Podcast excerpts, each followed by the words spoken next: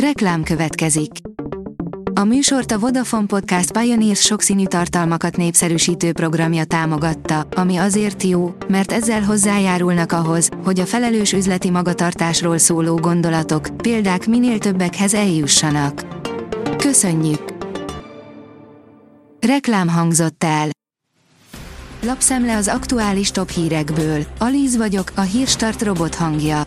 Ma augusztus 1 -e, Boglárka névnapja van. A Telex szerint az ársapkák vége van, ahol nagyon megdrágult az étolaj vagy a csirkemell, de vannak meglepetések is.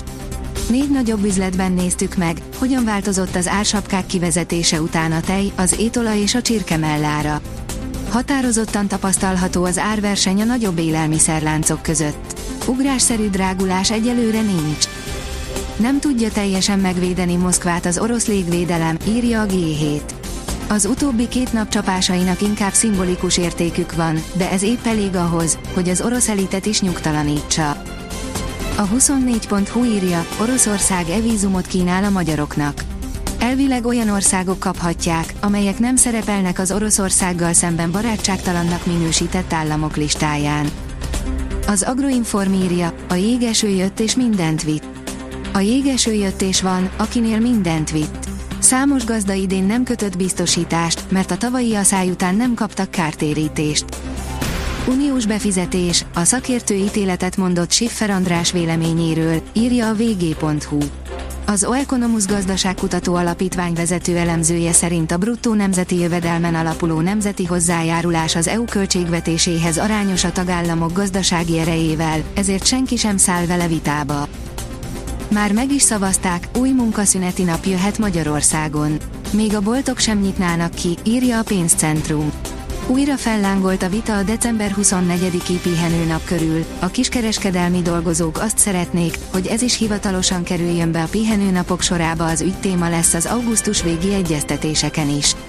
Korábban a kormány azon az állásponton volt, hogy egy újabb szabadnap bevezetése nagy kiesést jelentene a magyar gazdaságnak. Belügyminisztérium, az Egyesült Államok a külhoni magyarok adatait követelte Magyarországtól. Magyarország ezt nem adja ki senkinek, mert a külhoni magyarok biztonsága a tét. Ezért áll most bosszút a magyarokon Joe Biden elnök úr kormánya, írja a 444.hu. A Forbes szerint rákutatás, magyar cég a világ siker küszöbén. Peták István és az Onkompass 20 éve azon dolgozik, hogy minél több rákbeteg jusson személyre szabott terápiához. Spin-off cégükre, az amerikai piacra tavaly belépő Genómétre a Fehérház is felfigyelt. Ingyen kaját ad életed végéig a Subway, csak egy apróságot kell vállalnod hozzá, írja a Noise. A népszerű amerikai étteremlánc, a Subway érdekes, ám életre szóló akciót hirdetett, aki hivatalosan is Subway-re változtatja a keresztnevét, egy életen át ingyen kapja a szendvicseket a cégtől. A portfólió oldalon olvasható, hogy egy egész rakatot szállítanak a frontra Oroszország egyik legmodernebb vadászbombázójából. A Rostek orosz állami fegyvergyártó koncernleányvállalata, az Egyesült Repülőgépgyártó Vállalat bejelentette, egy egész tétel modernizált MiG-31-es vadászbombázót adott át az orosz védelmi minisztériumnak, számolt be róla a Radio Sputnik. A Hír TV oldalon olvasható, hogy légicsapások érték Ukrajnát, Donetsket és Oroszországot.